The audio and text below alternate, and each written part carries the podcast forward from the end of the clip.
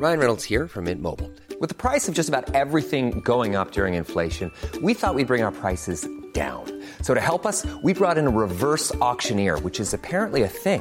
Mint Mobile unlimited premium wireless. Ready to get 30, 30, bit to get 30, bit to get 20, 20, 20, bit to get 20, 20, bit to get 15, 15, 15, 15 just 15 bucks a month. So, Give it a try at mintmobile.com slash switch. $45 upfront for three months plus taxes and fees. Promo for new customers for limited time. Unlimited more than 40 gigabytes per month. Slows. Full terms at mintmobile.com. Life is full of what ifs. Some awesome, like what if AI could fold your laundry? And some, well, less awesome, like what if you have unexpected medical costs? United Healthcare can help get you covered with Health Protector Guard fixed indemnity insurance plans. They supplement your primary plan to help you manage out of pocket costs. No deductibles, no enrollment periods, and especially no more what ifs. Visit uh1.com to find the Health Protector Guard plan for you. You better not come in here with mild depression next time, Louise. You're bringing, it, you're bringing a Debbie Downer. It's hard to get in the zone. Jesus I am Christ. one million percent going to use that at the start of the podcast. Wow.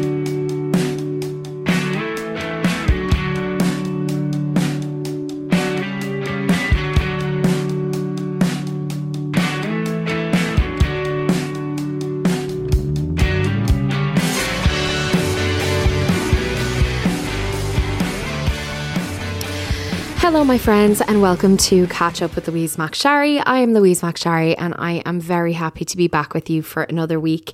I'm not going to lie to you guys, I did not have the best week. Um, I am not feeling the best I've ever felt, but honestly, doing this podcast gives me such a lift, and um, I really enjoy working on it. And the feedback that you guys give me is so lovely and so I'm so grateful for it. All of it, even when you're, you know, maybe making suggestions or maybe you're not happy with something that I've said, I really do appreciate hearing from you. And I heard from so many people about last week's introduction when I was talking about the kind of rough patch I've been going through in terms of how I feel about my body and um it is a comfort to me to hear that that other people are feeling like that. Well, in one way it's a comfort and in another way it just makes me really sad that we're all kind of trapped in this prison of of you know,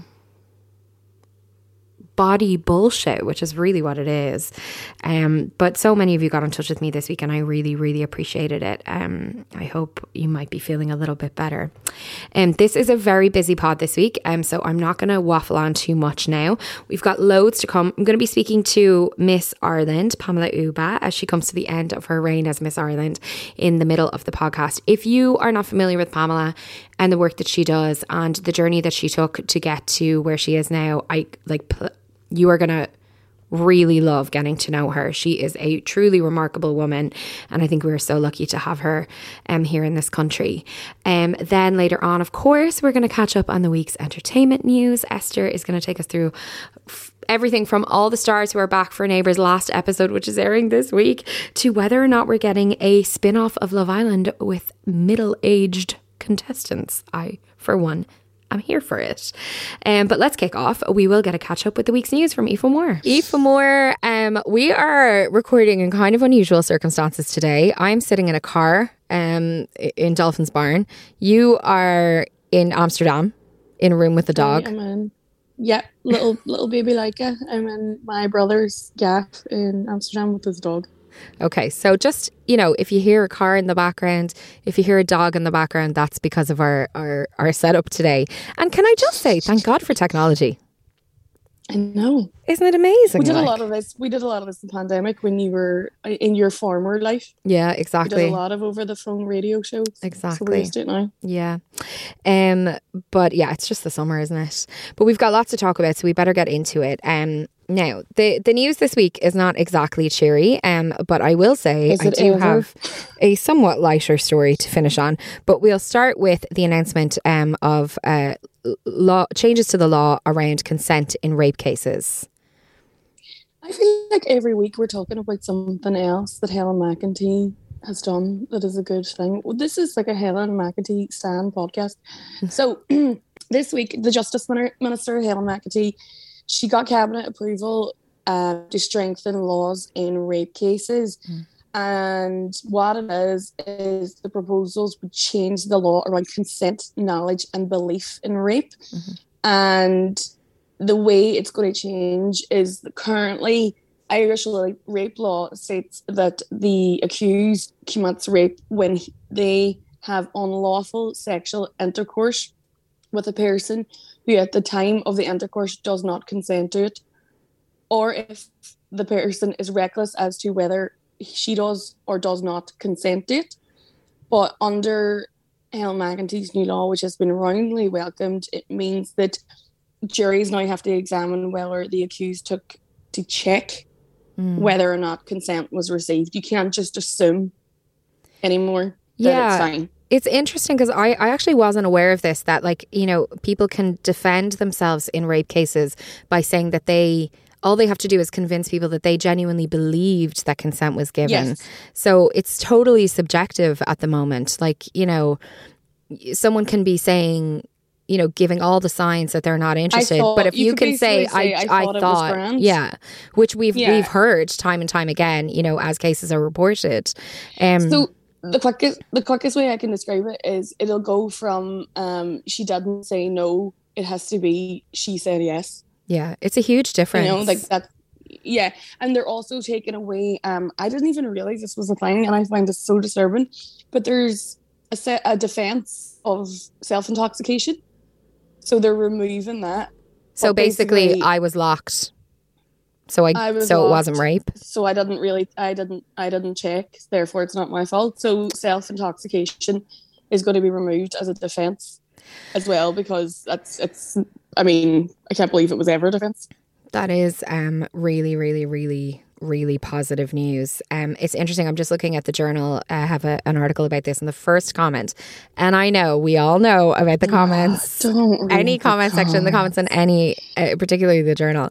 But the first one says, "Hey, you want to get out of here and go back to my place? Sure, just sign here and initial here." Like people are so, like some people are so deliberately obtuse about this stuff.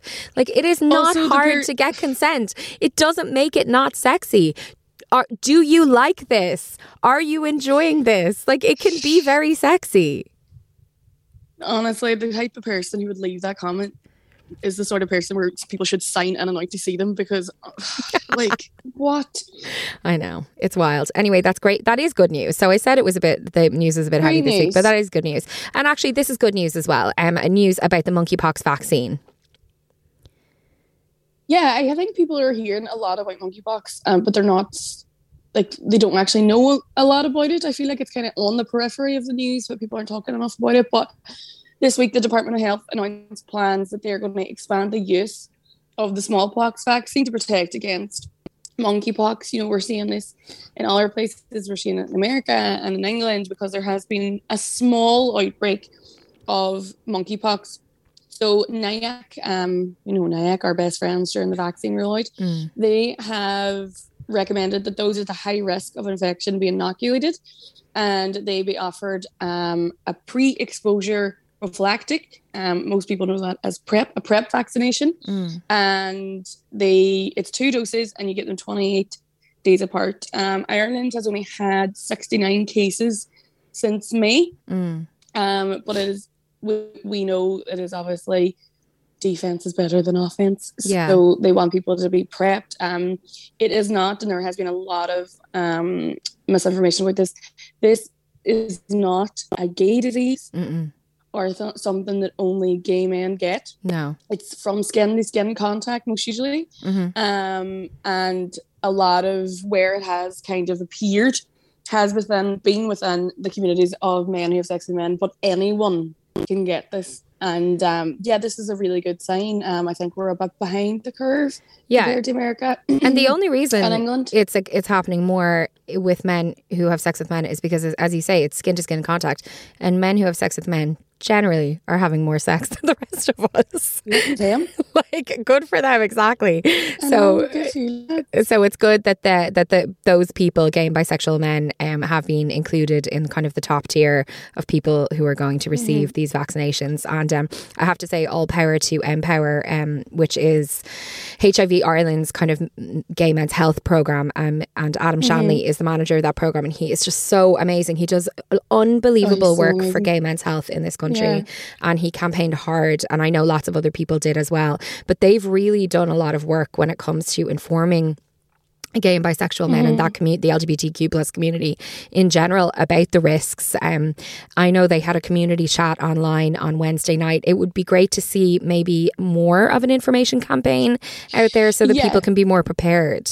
That has been the main criticism that most men who are getting information about this they're not getting it from the public service. They're not getting it from the government. They are getting it from gay health websites you know places Mm. like empire hiv ireland. That really shouldn't fall to ngos and charities. That should be something that um, the government is taking head on. Yeah. um, i'm glad that the va- i'm glad that the vaccine is being rolled out. Um, but as usual with anything to do with LG- LGBTQ plus things. I think the government are a bit behind the curve and they could have done this a bit earlier. Yeah. Um, let's move on. There was a story this week. Um, I always feel like story is is no. There was a case this week. We were talking about real people and real people's lives, where a Garda was jailed for three years for horrendously abusing a terminally ill woman. This is one of the worst cases. Like anyone, like everyone who has um talked about this case. So Paul Moody, who was a Garda at Irishtown Garda Station in Dublin, pleaded guilty uh, last week to coercive control of this woman. He was sentenced to three and a quarter years in prison, which is three years and three months, which is around the same amount of time that he, terrorized this woman. Um, there was 19 other charges: assault, theft, criminal damage, and threats to kill. He he's 42. Um, he beat, kicked, punched, and choked a woman uh, for nearly three years. He met her online and they started a romantic relationship. He sent over 31,000 threatening, abusive, degrading, and demeaning text messages. She's also terminally ill. She has cancer. He told her that he hoped she'd die of cancer, and I hope, and she hoped he hoped that she would die in pain. When she did not consent, he took photos of her naked when she was asleep and threatened to circulate them online. He stole her cancer med- medication. He used the pulse system, the Garda pulse system, to look up her friends and family and intimidate them. Honestly, I cannot say enough horrible things about this person. Like, truly, a really horrific, horrific person. Um, the lady involved um, has spoken to RTE about what happened and said, you know, it's bad enough having cancer, bad enough having a controlling partner, but when that partner is also a Garda, she literally felt like she had nowhere else to go. A lot of people have been talking this week about the sentence. The sentence that the top sentence that you can give for a coercive control is five years. Mm. And then because he pled guilty, the judge then has to give a 25% reduction. So that's why it's down to three years, three months. But it is not absolutely not. long enough because this man seems incredibly dangerous. No, exactly. I mean, 30 he'll be 45 when he comes out or or maybe 46 Yeah. depending on on like where he is in his in his age of 42 if you know what I mean. And like he'll Yeah. you know, he can get straight back on those ops. And like who knows who he'll meet and what he might do. Maybe he'll be reformed.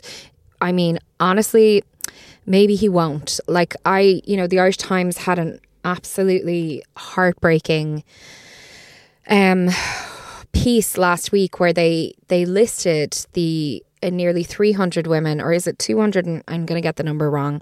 The women who have been killed violently in Ireland since they started recording the deaths women's aid in the 90s um and uh, you know it was just a paragraph on each of these women who they were and how they died. And I I spent I mean it took me a long time to read the whole thing, but I couldn't not. I felt like such a mm-hmm. compulsion to read every description, to take a moment to like appreciate that that person's life. And so mm-hmm. often within that list, they were killed by people who had done horrific things before. And I'm Yeah. not saying that that will happen with this person, but I'm saying three and a half years for someone who is violent and, you know, uses psychological means to abuse someone is not enough. Like, how can we feel safe if if I someone is going to be out in a few years? I would, I wouldn't be like this huge proponent of you know, just lock people up and No, me um, neither. throw away the key. But like, if that is the case, like he's away now for what three years. Also, there has to be some kind of counselling. There has to be some kind of psychological treatment. There's no point throwing people in jail and hoping for the best when you've bored the life out of them. For No, exactly. Like, There's obviously something wrong with him. Like something is wrong with him. No human being behaves that way if they're right in the head. And I don't mean, I mean like maybe he suffered from abuse. Maybe he, I'm not trying to make an excuse, but there's something wrong. Like he needs Yeah. help. If he's going to come back out into the world and be back on the apps potentially, and women like you and me potentially meeting him and potentially starting relationships with him, work has to be done in that time. I totally agree. Yeah, and like the worst of it is, and I think this is something that you're- definitely going to have to look at now because there's been such a public outcry.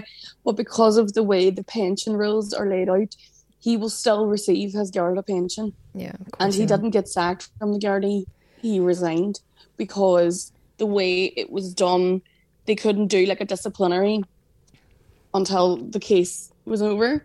But he just, he's going to resign from the Garda. I don't think if I pled guilty to terrorizing my partner, I would keep my job and be allowed to resign. Certainly Um, not. and I'd I mean, also get a, he gets a full pension. So I, Oh, it's, that's So- very frustrating. So um, I think that's something they're going to have to look at as well, because I don't think Gardaí who abuse women should be allowed to keep their Garda pension. No. like, that's just No. that, no. He No. used his position in the Gardaí to terrorise her, so like, therefore you shouldn't be allowed to keep the money. A million percent. Yeah. Um, okay, let's move next to the death of David Trimble. Um, I know you'll have things to say about this. Yeah, so um, for those not informed, David Trimble died during the week. He was 77. He was one of the architects of the Good Friday Agreement. He was the leader of the Ulster Unionist Party. He was Northern Ireland's first ever first minister. Um, and he, you know, was very famous for winning the Nobel Peace Prize along with John Hume in 1998. And, you know, like that kind of famous picture of um, having Hume and your best friend Bono. Um, he was a really complicated figure. I've been Yeah. kind of frustrated um, this week at the commentary, which is the same as when everyone dies, of course. Like, you're not going to. Um, Remember the worst they're bits. always kind yeah exactly but Yeah. he was a very complicated figure you know he did come around to peace and he was part of the peace process but he has to he had to be dragged kicking and screaming at parts um he was a really really hard negotiator um most of the opposition that he received during the peace process came from his own party right.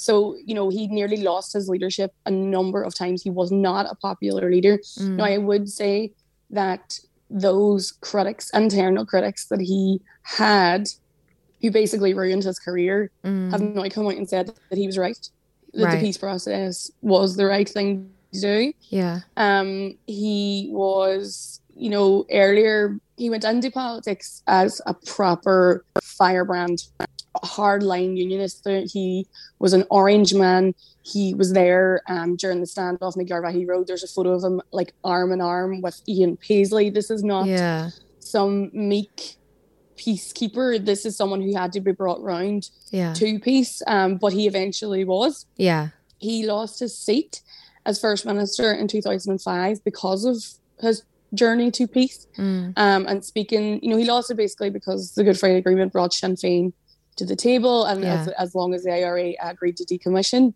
and uh, within his own party and un- the unionist community, they weren't happy to accept that. Yeah. Um, he lost his resigned as first minister in 2005 after he lost his seat, and then he became um, a lord in the House of Lords. He joined the Conservative Party.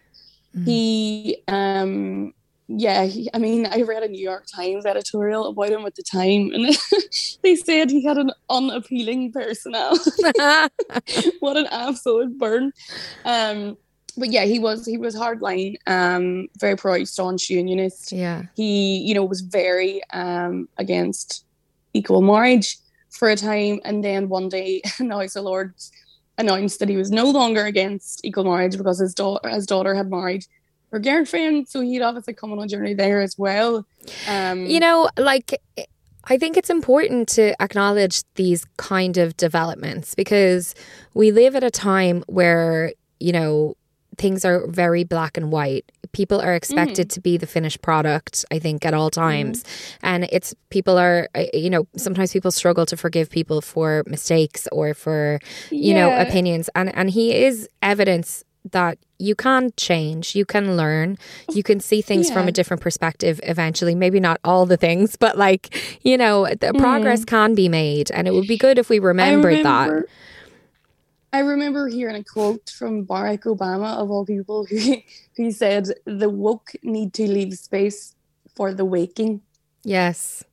And I thought that was a good way to put it. It is good. Um, I love it. But there was a really good piece in the Irish Times this week by Seanín Graham, and in the death, in the wake of the death of David Trimble, she went to the Garvaghy Road and interviewed people who had lived there, right. and it was a very different perspective. And they basically said, "Yeah, we're glad that he came around to peace, but some of them were still very traumatized Yeah. That's by the understandable. entire event." Yeah, Yeah. so that was a really good piece if anybody's interested in reading that as well. But yeah, he was a complicated person, but Mm. aren't we all? This is it.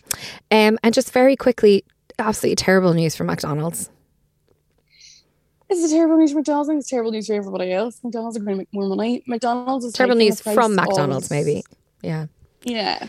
Uh, McDonald's is hiking their prices for the first time in 14 years. Devastating. Cheeseburgers will go for 150 to 170. This will not affect me in any way, shape, or form because I never eat McDonald's. However, I know Well, good like for you, and Some of us like McDonald's, okay? It's not that. It's like if I'm going to get a takeaway, McDonald's isn't going to be enough. I need to get something. No, like, McDonald's dirty. isn't a takeaway. No, you're categorizing it, It in the wrong. It's not. McDonald's is an like a. It's like a. It's it's it may a be a take. snack. It might be a takeaway lunch if you're hungover.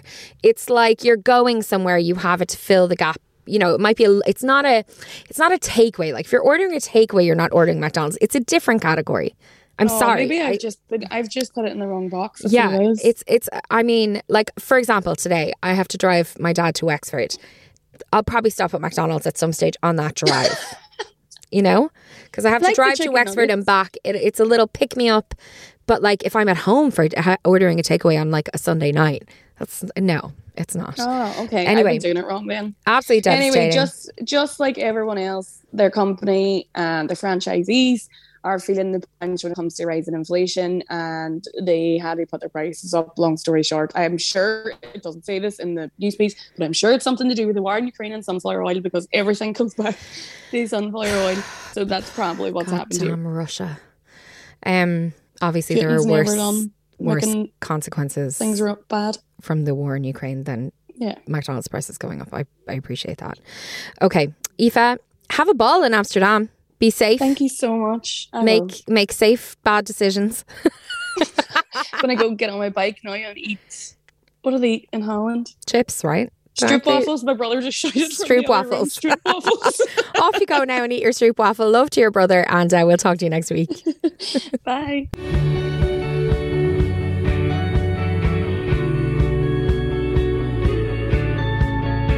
Pamela Uba is the reigning Miss Ireland. She is a scientist. She is a model. She is gorgeous inside and out and so incredibly capable and driven. I from the moment I met her, I knew I had to have her on this podcast. And as her reign as Miss Ireland comes to an end, I thought it was the perfect time to have a chat to her. I hope you enjoy.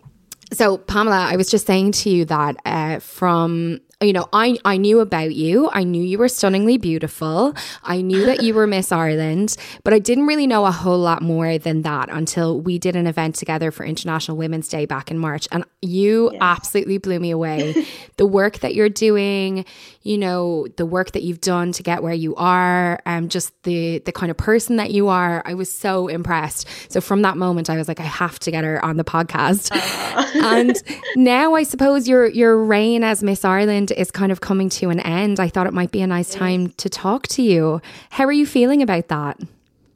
Um, it's bittersweet, you know, because I probably the last year has been probably the best year of my life so far because just because of how my life started and how I got to where I am today and to do the things that I was able to do. Mm. It's been incredible. Like even meeting the people that I was able to meet over this past few months, it's just it's surreal. It's something that I never thought would actually be possible. So yeah, I'm delighted. And obviously, my reign is almost over. I'm going to be handing over the crown, and all I can say about like whoever is next, you know, they just need to really know why they're doing it. I think that was the difference with me in my years. Like I had a purpose yeah. for doing what I did. And I think that's what makes a great ambassador for a country. Well, let's go back to the beginning because you mentioned there kind of where, where you come from. Um, and mm. for people who don't know, tell us about how your life began and I suppose how you got to be here. Okay, so I am a Nigerian born in South Africa. So I lived in South Africa until I was seven, and then I moved to Ireland, and it was my my pretty large family at the time that moved over it was my mom and four four of us kids, all young because I'm the eldest, so they were all little toddlers, mm. and ended up in direct provision, and most people probably already know what direct provision is at this stage, you mm. know, and they know that it's a system that um, is meant to look after people mm. in the appropriate manners, but some it just didn't end up that way. You know, it was mm. a system that was meant to be a short-term system um, to qualify certain people with residency, mm. or you know, just look after their their cases. Um, we all know what's happening with Ukraine at the moment as well. So a lot of these people are going into asylum and refugee systems. Um, but what happened to my family is that we ended up staying there for over 10 years and, mm. you know, not in the best conditions as well. You're living in box houses, not even houses for certain people, is rooms, you mm. know. I was in a caravan for over a year and a half. Mm. So it's quite a challenging system to grow up in. Yeah. You're segregated, you're made feel different, do you know, as well. Yeah. And you're not um, you can't work you mm. can't go to third level education mm. you know you don't have you don't have as many rights basically you're just waiting there for somebody to tell you what it is to do with your life yeah. and that can be quite hard for both adults and children because the children can sense everything that's going going on and i i was a child in direct provision so yeah. i i could tell that something is abysmally wrong with that situation. Yeah, but, and I mean, I suppose you were eight, right, when when you first. Yeah. So that means you did kind of your entire, like a lot I of your primary school childhood. and all of your, yeah, yeah, all of your secondary school, your whole childhood was in that system. Um, so you know, you must have known that your life was different to your classmates in school. What did that feel like? Um, it felt felt strange. Like at, at the start, I didn't really know. I was too young to mm. understand until I began. Um, I was getting a bit older. You know, yeah. as you get older, you, you're like you make more friends. Mm. You you join a few. Like I I very active child, so I joined a lot of clubs, a lot of different things. And going over to my friends' houses, seeing how they are in their houses, then I realized, oh, I can't bring them to my place. Do you know what I mean? Because it's it's not like it wouldn't be nice to be like oh we have to go to a canteen place and collect whatever they have for dinner yeah. you know they would they wouldn't understand yeah. that aspect and they wouldn't understand the security guard at the gate asking you who are you and why are you here type yeah. you know because it's guarded you can't you can't get in like so easily um like even when i tried to do my charity fundraiser for them to help them with the ipads you know, some centers were afraid to let me in, yeah. even though I knew all about it anyway. Yeah. You know, that's that's how it is. They don't want people to see what's actually going on inside, which is telling. Um, yeah, you know, I used to get my friends to drop me off at the back entrance. Mm. So they think I was actually going up to another estate, just so they wouldn't know where I lived. But they all knew what was going on. Yeah, um, like it was, it was not not nice, and particularly in leaving such cycle yeah. when you're starting talking about college and then you realize you can't go so it's hard to get excited, you know? Yeah, talk to me about that because I know that you did study because you're not only Mm. a model, Miss Ireland, um, an incredible activist, you're also, oh, just a scientist, like casual. Um, Casual. but but third level wasn't something that you just could assume you were going forward with like Mm. lots of other Irish people you know you you had a challenge because you would have been considered an international student am I right Yeah, so international students, like even in something like an IT, you're paying so much money yeah just on tuition. It was 9,000 euros for GMIT at the time. That's where I went. Mm. Um, and it's like, how do you expect a family who isn't allowed work, so earns nothing, yeah to pay fees that high? And even if I went to apply for the grants, um, the grant that is meant meant to be for people in disadvantaged Mm. backgrounds didn't apply to me right based on a status. So it's like, how is that fair? You know, it's not like I'm not international. I lived here. I went to primary and secondary school Mm. here, you know. So um, it was quite a, a challenge for me and my family. And it made me nearly give up on the leaving cert. Like I was always a good student. I always got good grades. So my teachers knew I was going to do well Mm. for my leaving cert. But I just, I was not bothered. I didn't well yeah you must have felt like what's the point that's how I felt, Yeah. honestly. And it took my mom serious talking to me constantly to shake me out of that. I went into a depression. Like, yeah so when people talk about depression, I know exactly what that feels like because I was there.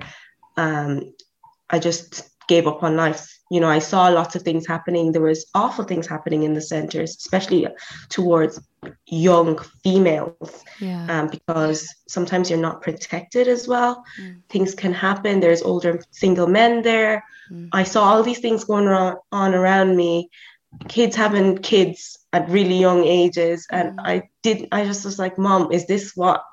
Is this what's waiting for me? Like, what is this?" Um, yeah. So I think she saw that, and she was like, "No, this won't be my kids," but you know, and she she was like she she fundraised money um you know got money from friends whoever just to get me through that first door and made a pact with her that if i can get in and do my first year at least i've secured my my place Mhm. and i will do whatever job i need to do to just get there do you know what I mean? And like, and that's what I did.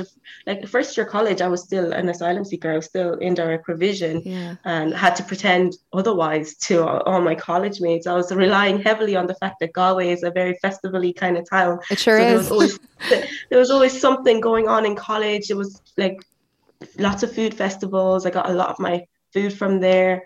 Um, a lot of the time, like I applied for the student assistance fund. I entered competitions, which helped me pay my rent because there was no other way of doing it. I was living on, you know, the very, very cheap, cheap noodles and Yeah. stuff like that. Um, That must It have was- been so stressful to be studying at the same time and obviously knowing that your mother had worked so hard to get the money together to mm. get you there. You must have felt a lot of pressure to kind of really perform when it came to your studies, but then to also have that stress just in terms of keeping your life on the road. I can't even imagine what that must have been like. yeah. Can can you still hear me? Because I think my screen went black. Yeah, there. don't worry, I can But- still hear you. Yeah. yeah, no, but it was it was really hard. I like I always knew that whatever I do, I'm not only doing for myself, I'm doing for my family. I think I've always had that mindset Yeah. based on how I grew up. Mm. I nearly ended up after my leaving cert, I took over from my mom, going to lawyers, doing all that kind of responsibility that a parent would normally do. And I ended up doing it Yeah. because she also went into I I give up kind of Yeah. situation, you know. Which is understandable after 10 years. Like, my God. Like, the mental strength that it must take to keep yourself and your family going in a situation like that when Mm. it goes on for that long. I, I can't even imagine. Yeah, no, it was it was really tough on her, uh, tough on us, but we pulled through, you know. I I I was working really late hours doing the all you know the night promoter kind of Yeah. for the nightclubs and stuff. That's what I was doing at the time, just Mm. to to get just keep going and you finish really late and start really early because my course is not a soft course. I was No. doing medical science and GMIT, and you have long hours. It's not like some of the other first year courses where you're only doing an hour here and there. Mhm. It is constant. Like Mm. sometimes we'd finish until we'd finish at seven o'clock Yeah. in the evening based on our practicals and our labs and stuff. So Mm. it is quite full on. Um, but I'm grateful for my experience at the same time. It made me made me push harder and strive for more. You know, I think I became such a resilient person from everything we went through. Mm. And that day when we, we were told we got our residency, I was like, it's I can see it now. I can see the finish line Yeah. you know, because residency then is a stepping stone to get becoming Irish as well. So I'm just like, it's all that stress, you know, all that hardship is got- finally making sense. you it know? must have felt like such a weight off your shoulders. Yeah, it it did, it did, and um, I'm I'm grateful because finally I was like, I'm I'm normal. Yeah. That's what I. That's the the sense that I got. I am normal. Mm. I think that's that's a weird line to use, but yeah. no, I I. I totally get it because you'd spent, you know, like I moved to America when I was seven, so you know, a little bit younger than when you moved to Ireland. And I very quickly felt like I was American. Um, you know, now my parents were very clear on the fact that I was Irish, but like, you know, at that Yeah. age, you want to assimilate. You want to be like everybody else. It's like it's Yeah. it's just part of your your you know the way that we evolve as human beings. Absolutely. You know, at that age, you just want to be like everybody else, and Yeah. and you know you weren't able to be because of the system that you were stuck in. So I, I think Mm. I completely understand that feeling of like finally, you know, I can be like everybody else. Um, Yeah. but of course, you're not like everybody else because you're No. very special. you're a very special person. Um, so you know, you obviously kept studying and um, you were working as a model as well. And then, what made you decide to enter Miss Ireland?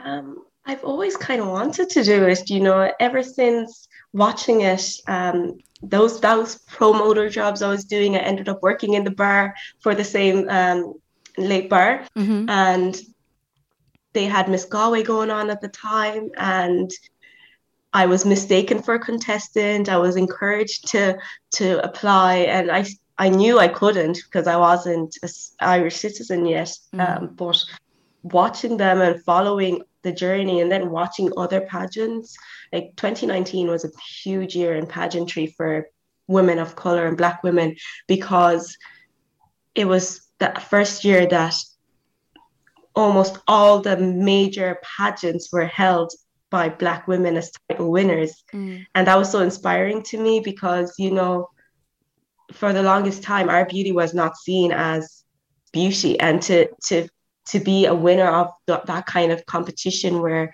you know, you your beauty may mo- not be that much represented there is incredible and i was so inspired by them they were so intelligent if you heard some of these women Mm. speak you were like wow you know so i think after that year i was like okay i'm gonna the, the moment i get a chance i'm gonna do it and it was kind of like fate nearly because the day i got my citizenship approval it was the kind of closing date for miss galway No So- way. Oh, yeah. So I was just like, oh my God, I can do this now. And um, I applied and it went really well. And I did know that throughout the competition, I wanted to raise a point of something that is important because I think, you know, with beauty pageants, people think it's just about looking a certain way. And I straight away, I did not look a certain beauty standard. I was not the beauty standard. You know, I was not as tall, I was not as skinny, um, and I was a woman of color. So I already knew that it might it might be an uphill battle, but I was like, I don't care. They're gonna get me as I am, and along the way, I'm gonna uplift and raise awareness and voices for people that are like me that came from my situation Mm. and are still in a situation and that is what i did throughout my whole reign and i'm so glad i did that because during our pandemic i was able to do something that was worth so much more. Till this day, we have three computer rooms installed in um, three asylum refugee centres that kids can still use till today. Mm. And that was from my work as Miss Galway and Miss Ireland. So I'm, re- I'm really happy about that. You do incredible work because uh, tell us about some of the other work that you do for particularly for kids who who are living in direct provision.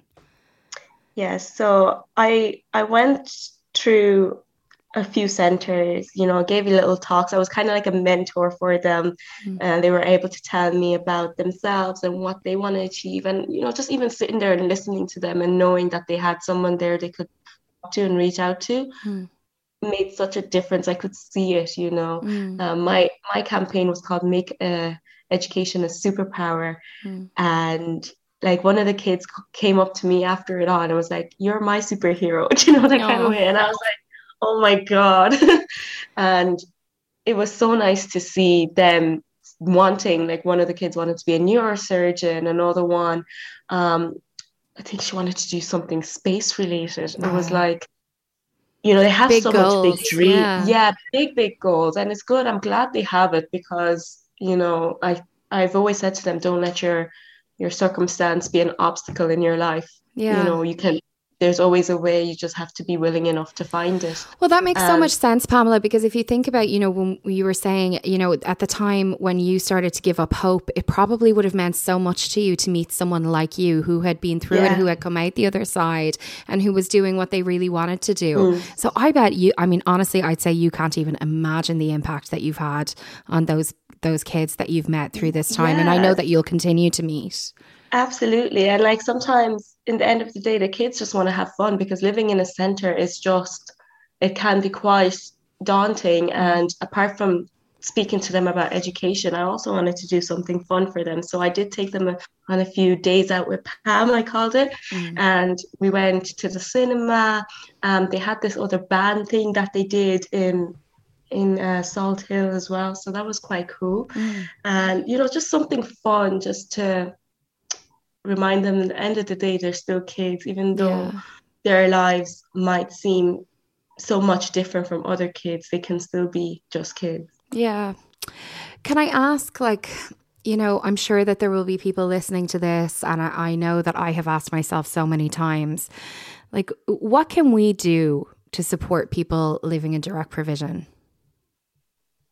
um well you can you can reach out to centers. There are there are kind of commute there should be a like a resident um coordinator there that knows what that center needs at that particular time. You know there's different situations. There could be mothers with newborns that might need like certain items for newborns you know. There might be kids that just want to you know go out and they do have programs for certain activities for the kids but sometimes it's just about funding and Yeah. getting the right funding out so um like i i would work more closely with our eglinton center here in galway and you know whenever they do have something and they do need funding i would put it out there Yeah. um in my socials and try to you Get know the funding together. Mm. yeah. So it's it's more about reaching out to them, talking to them. Every person in every center is different, and every every center has different kind of.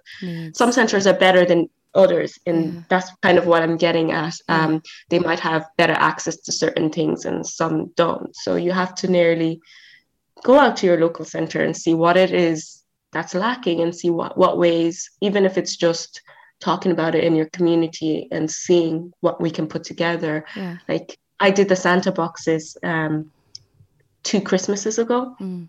uh, which was really nice. So I I just told everyone what I'm doing. If anyone wanted to make a Santa box, I said drop it off to me, or I can pick it up at whatever location, and I'll drop it off to the center. Mm. Um, so stuff like that, you know, Yeah. makes a difference. I received a Santa box before as well when I was Yeah. there, so nice.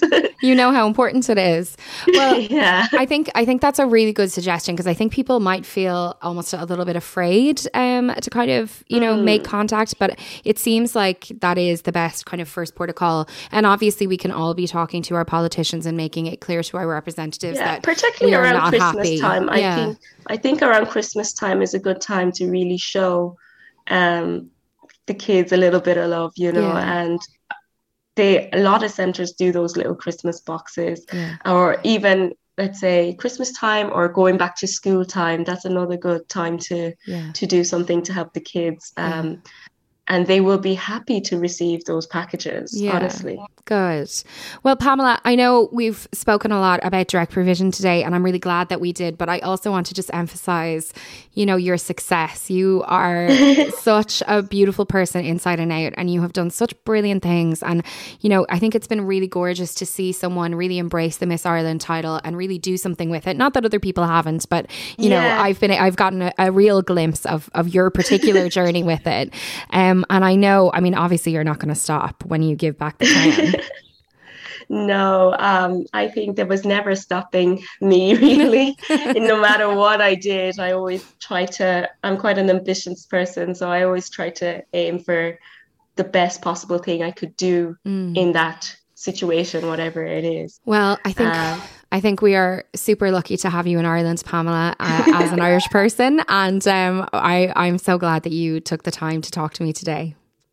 Oh, thank you so much. And I will say that I have met the most incredible women in industry doing whatever they do respectfully. But I think one thing about Ireland is that we there is really a huge support system there, especially amongst us women. I think we got each other's backs. Yeah. And I've it, I've really seen that, and I didn't expect it. You know, I thought because I'm not from this um, world where you go to all these amazing events and you do, do all these different things, and I thought there's hardly any way that they're actually going to be super nice people. You know, they're you know everyone's out for themselves, but no, that wasn't the case. Um, people are there for you. People really uplift you, Yeah. support you, and I've seen that, and I continue to see that. It's amazing. Yeah, I have to say I've had the same experience. Um, so it's lovely to hear that that you've you've had it too.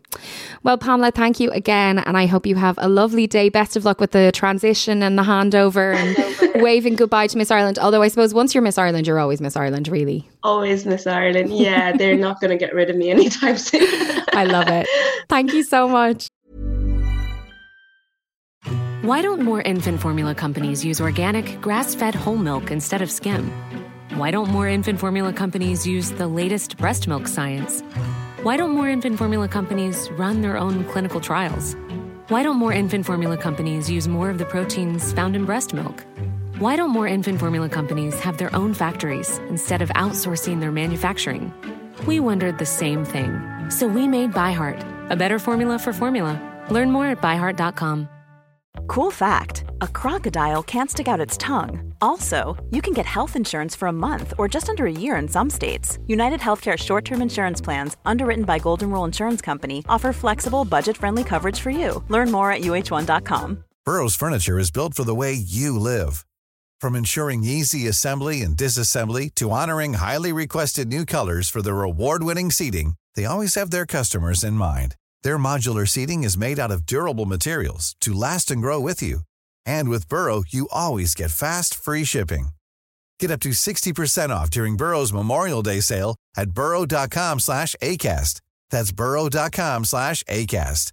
burrow.com slash ACAST.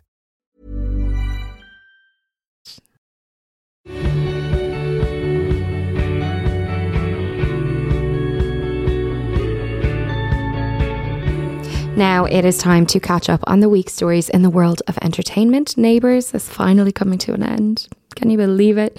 Um, Esther actually cries about Neighbours. Would you believe? and I love her for that. Um, and also, could we get a middle-aged spin-off of Love Island? I, for one, am here for it. Let's have a listen to everything that's gone on in the world of entertainment this week. Esther O'Moore-Donohoe, thank you so much for being back with us once again. Um, it is always a joy. It's nice to be back in the room with you. I know, back in the room. That's uh, we did a we did a remote one last time on the holidays in my shorts. Was I completely focused? Perhaps not. It's your vehicle, so I mean, you know. Look, what can you do? What can we do? Um, okay, we've got a lot to talk about in the world of entertainment this week, starting with the end of Neighbours. It's actually upon us. Louise, Esther. did I start my period yesterday? Yes. did I cry at the Neighbours finale promo video? I did. I you? I had a tear in my eye. No, I was very hormonal, but um, it, it- they, there's a, and I have not watched Neighbours in many twelve decades, probably Lo- a long time. Yeah. But Toadie says in the clip, "We might be leaving the street, but we're always going to be in each other's lives." Oh, actually, now that you say, because I haven't watched Neighbours in a long time, but it was at one stage a very important part of my life. Yeah. And if I was reacquainted with the young toadfish, maybe I too would shed a tear. Would you shed a tear for young toadfish? But I mean, yeah, I haven't seen. I haven't. Don't know what the plots are going on, like what's happening in Neighbours now. But it Is Susan big part of our Kennedy? Is Susan Kennedy in it? Yeah. Does she still have the fringe? She still has a little spiky kind of yeah. She's, Spiky? She hasn't. She, you know the kind of little to the head. Remember, she had that blunt fringe, long hair for years. That, yeah, I can't Dr. remember that Carl now. Kennedy's wife, but she's yeah. still in it. Anyway, Neighbours finale airs on the third of August. uh, Anyway, shut up, Louise. Neighbours finale. I'm ready to start talking about the actual facts. The Neighbours finale airs on the third of August on RTE2. The soap's coming to an end after 37 years and over 9,000 episodes, and it was a launchpad for so many Yeah. careers over the years. So. Charlene Robinson, played by Kylie Minogue, Scott Robinson, Jason Donovan, Harold Bishop's coming back, and it was announced uh, the end of last week. Delta Goodrem, uh, Margot Robbie, Natalie Imbruglia, and Holly Valance are all gonna somehow weave their way into the final show. We've gotta watch it. You got it's it's an icon, and um, Home and Away is still in there though. If anyone wants that hit of that bang of Aussie lifestyle, fake lifestyle, uh, so I saw someone saying they should just move. All the neighbours people should move to Summer Bay. that would be like what? Yeah, in the diner, imagine what? the, the actual characters Yeah. arrived. I would be into that. Yeah, they're making a change because is is yeah. So, so Home and Away is set in Sydney, I think, or yeah. So they'd be like, we're starting our new lives in Sydney. We move from Melbourne. Yeah, Yeah. why not? You knows what could happen, but um, I mean, there's all those actors who now. I mean, they'll get work somewhere else, I'm sure, but they could start popping up in Home and Away. I'd love they that. eight. It would be great. Yeah. I mean, I don't watch either of the programs. but- Either do I, but at the same time, I did cry Yeah. yesterday watching the trailer. I love go. that all the people are coming back. Like, you know, and, and big people who have huge careers. It's great that they're all like, no, you have to go back to Ramsay Street. Yeah, to Ramsay Street and to Erinsborough. Like that's the thing. I'm so out of the loop of all that information. But when you hear it, you're like, it is. Yeah. They do live in It's there. Erinsborough. Yeah.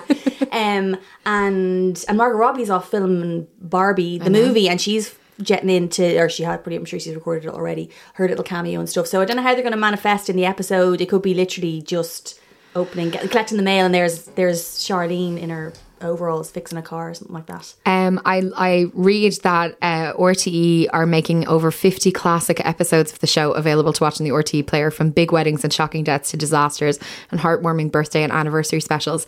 Can you remember any specific events aside from Kylie and Jason? No. I can't either. It's all just a blur. And Yeah. yet I remember being like particularly when I was um about 12, 11, 12, we used to go to Wexford for the summer and stay in my aunt and uncle's house. And all the cousins, there were two TVs over three houses, I think. And none of them had any channels. Like it was all like a coat hanger on top of them. And you could just about get RTE. And um, I, there are two things I remember watching in, in those houses. One is Michelle Smith winning her medals at the Olympics, and the other is Neighbours. Every day we'd go to the beach for the morning, we'd come back, we'd have our lunch, we'd watch Neighbours. It was the only TV we watched the whole time we were there, and then we'd go back to the beach. Like it, it was such a part of my life, and yet I can't remember. I couldn't remember. No, Uh, but I had an, an aunt who she still lives in Australia, and they'd be slightly ahead, and it was like being this is the currency I'm bringing to the schoolyard.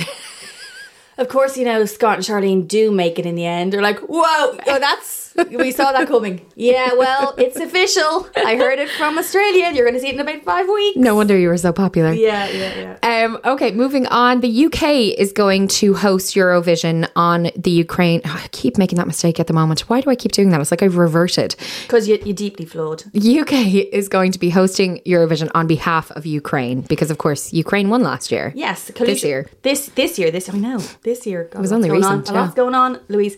So Kalush Orchestra uh, were the this year's winners of Eurovision with the song Stefania. However, it's just been announced or announced the other day. The organisers decided it couldn't be held in Ukraine due to the ongoing war. So the UK are now going to uh, host it. Um, and uh, Sam Ryder of the UK, uh, of course, came second.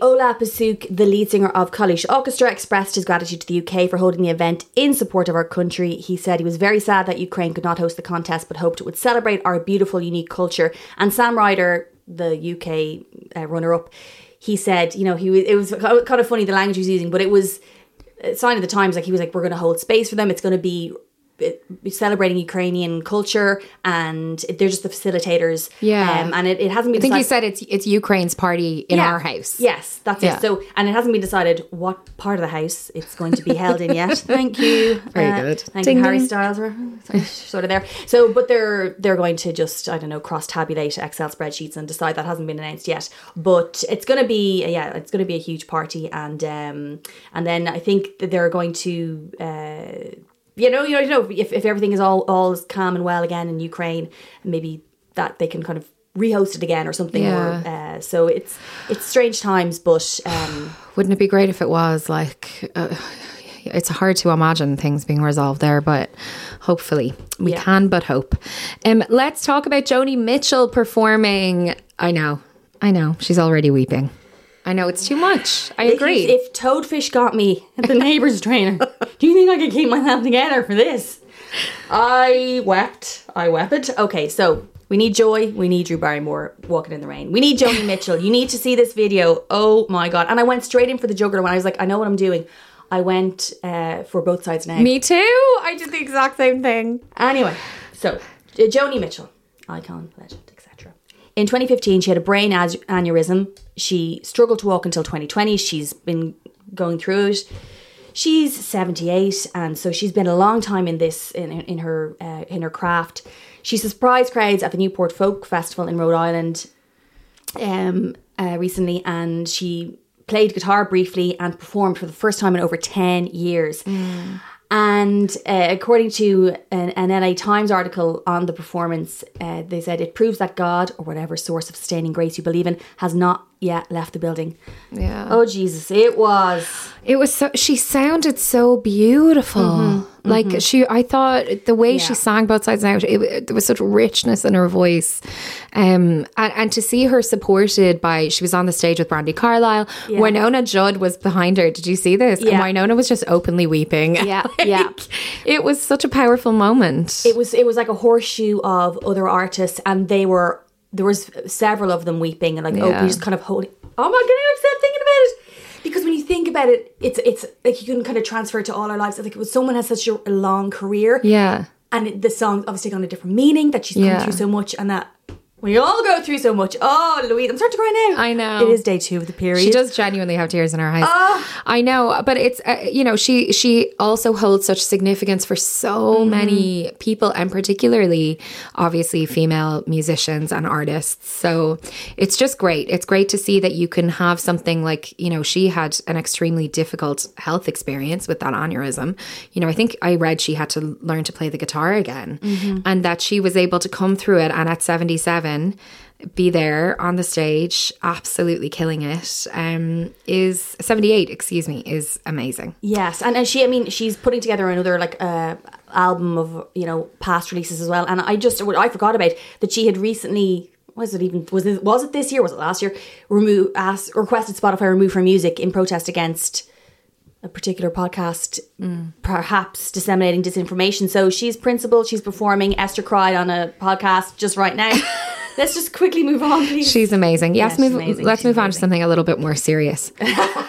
What really happened when One Direction was formed? Everyone's been dying to know. dun dun dun. In fairness, because of the whole Liam Payne thing, everybody kind of has been dying to know. Because obviously, Liam Payne said in that wild interview he gave recently that One Direction was built around him. And people were like, really, babe? Yeah. But look, it, you know, perhaps someone did tell Liam Payne, gassed him up. Maybe they were all taken into different Oh, I'm sure someone Yeah. did tell him that. I'm sure someone did. But the the wisdom in saying that out loud, Yes. and centering yourself when and he's not he's had incredible success and has made so much money and da da da da. But when you've got your bandmates are Harry Styles and Niall Horan and they're out there they're doing their thing, it, it's just like he's still in the mix, so he's trying to hold on to some legendary Yeah. status. It's like you've done loads. It's okay. But anyway, so he yeah. So in this in this interview, which you haven't listened to, was it what what Logan brother was it? Logan Paul. Logan. Oh, the Paul is a surname. You see, Yeah. it's confusing. Logan Paul. So go back and listen. It's, it's interesting. It's really better to watch it. Yeah, we- the whole, get the the gamut of the. We the- talked about it extensively here, so you're probably familiar. You're probably familiar. Yeah. Anyway, so when in 2010, boy band One Direction, made up of our favourites.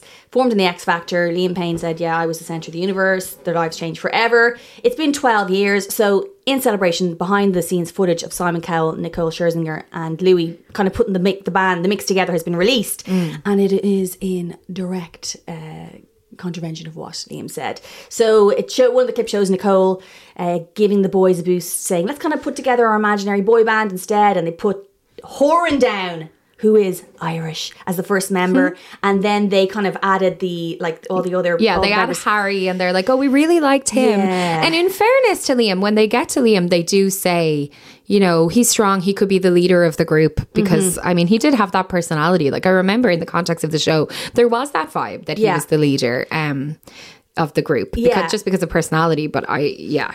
But the initial two, Harry and Niall. Harry and Niall. There. Harry and Niall. you read it here first. Yeah. So, uh, confining that's been put to bed. So that conspiracy is marked under done. We've we did a team, and it's just let's put that in the bank. Now to my favourite story of the week. Yes, that's right. Something even better than Joni Mitchell singing again. Well, I, I'm not going to cry at this one. No, I don't. I don't think I really believe that, but I do love this. There are rumors of a Love Island spin-off, including middle-aged people. They're in their Yes. middle age. Yes, I'm the first. They're not dead yet. That's what it should be called. Love Island, not, not dead yet. yeah, we yeah we still got it ish.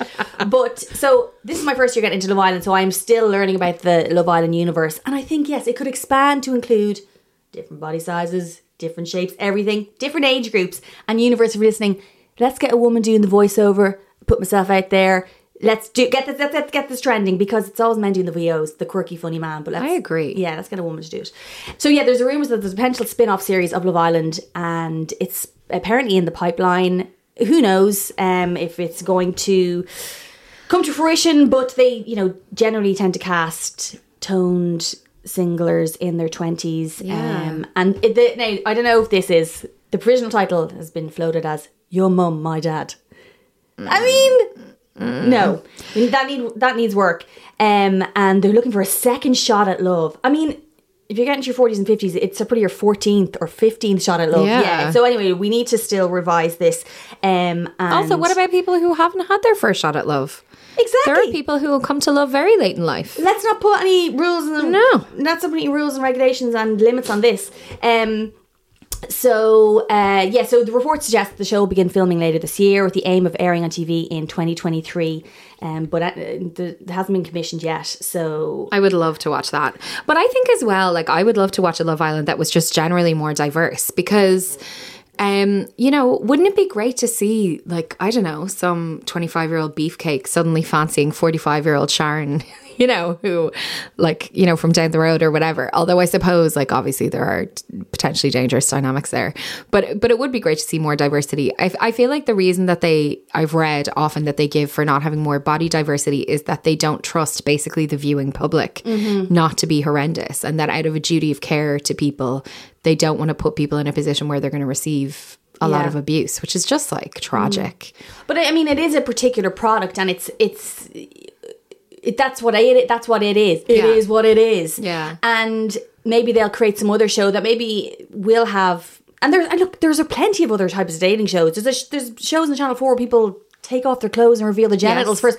So there's also this is one product. That's what it is. But I still think it is interesting. In even though this is my first year uh, fully committing and watching it, that the audience have sort of it's very like standard uh, straight um kind of casting but how the audience view it has also kind of tr- kind of been trained to be to, has been changed over the to- over the course and over the course of the few years it's been on on air and so there are lessons to be drawn from it because it is sort of sold as kind of a generic standard central casting type body type but it's so we were kind of learning things as we're watching it in a Yeah. way people are competing and being educated sort of you know and the conversations they have about the way people are treating certain people on the show as well yeah. it maybe can reflect back in people's lives maybe they're in a situation that isn't so Yeah. terrific and maybe they don't know how to express themselves um and so but it i- I say it is what it is yeah, I think you're right. I think you're right. It's not fair to expect it to be everything for everyone.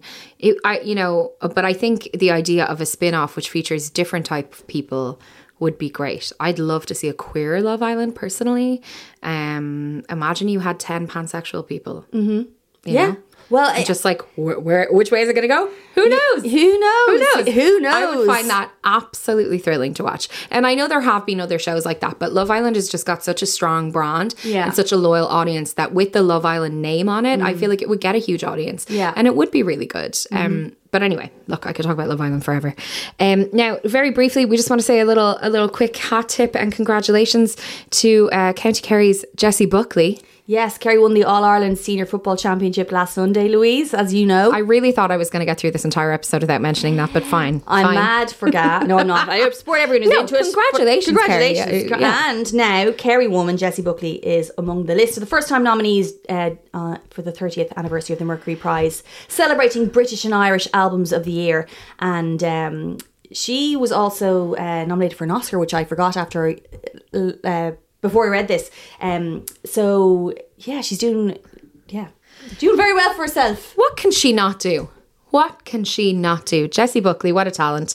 Although, actually, I re- the first time I got to know Jessie Buckley was the BBC used to have this show that they did that was like competing for a West End role. Yeah. And they did one that was for Dorothy in The Wizard of Oz. Mm-hmm. And they did one for Nancy in Oliver. And she was in that. The show was called Mm. I'd Do Anything. She was in it. She was amazing. She was a teenager, I think. Mm. I think she was probably like 16 or something. Um, maybe I've made that age up, but she was young um, and she was amazing. And Yeah. so no wonder now she's a she's certainly Oh, yeah. leveled up from Wouldn't I do like her. anything. Wouldn't be like her. Fair play, Jessie Buckley. yes, indeed, fair play. We are in your corner. Um, now, uh, in fairness, uh, she makes music as part of a duo, so we should probably acknowledge. Um, Oh, I didn't realize that. Oh well, then like anyone could do that. Oh, and then actually, yeah, well done. But like, you're I did half the work, so mm, it's okay, I suppose. Yeah, no, she did- Congratulations, Bernard She Butler. did Bernard well. Butler as well. Yeah, yes, fair yes, play. yes. Okay. Correct. All right. Esther, thank you so much. Where can people find you? You can find me at Esther Two Names at Instagram, and um, all paths lead from there. I would highly recommend subscribing to Esther's Patreon. Um, her newsletters are fantastic. You can read them or listen to them as audio works, and um, they brighten up my life every single time I do. That's correct. Esther. Well, yeah. no, not that's correct. That- Anyway, just She's more so. She can't yeah, handle yeah, praise. She can't handle it at all. Let's go.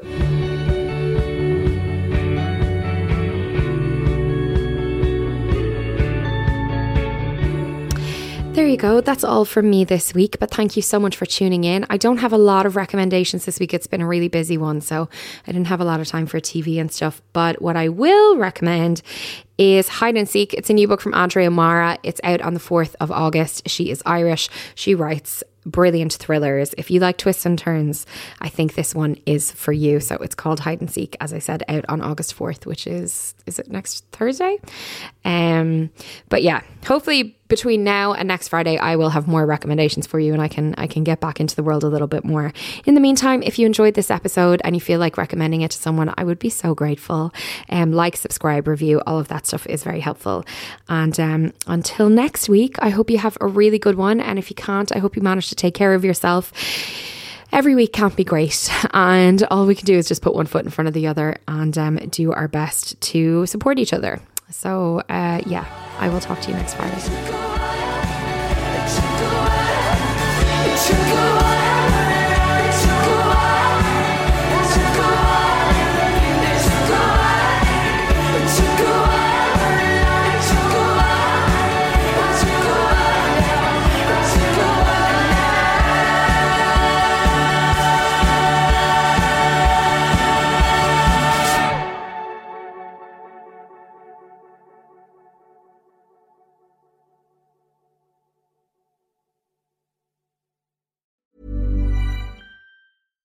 Hi, I'm Daniel, founder of Pretty Litter. Cats and cat owners deserve better than any old fashioned litter. That's why I teamed up with scientists and veterinarians to create Pretty Litter. Its innovative crystal formula has superior odor control and weighs up to 80% less than clay litter. Pretty Litter even monitors health by changing colors to help detect early signs of potential illness. It's the world's smartest kitty litter. Go to prettylitter.com and use code ACAST for 20% off your first order and a free cat toy. Terms and conditions apply. See site for details. Planning for your next trip? Elevate your travel style with Quince. Quince has all the jet setting essentials you'll want for your next getaway, like European linen, premium luggage options, buttery soft Italian leather bags, and so much more. and is all priced at 50 to 80% less than similar brands. Plus, Quince only works with factories that use safe and ethical manufacturing practices. Pack your bags with high-quality essentials you'll be wearing for vacations to come with Quince. Go to quince.com slash pack for free shipping and 365-day returns.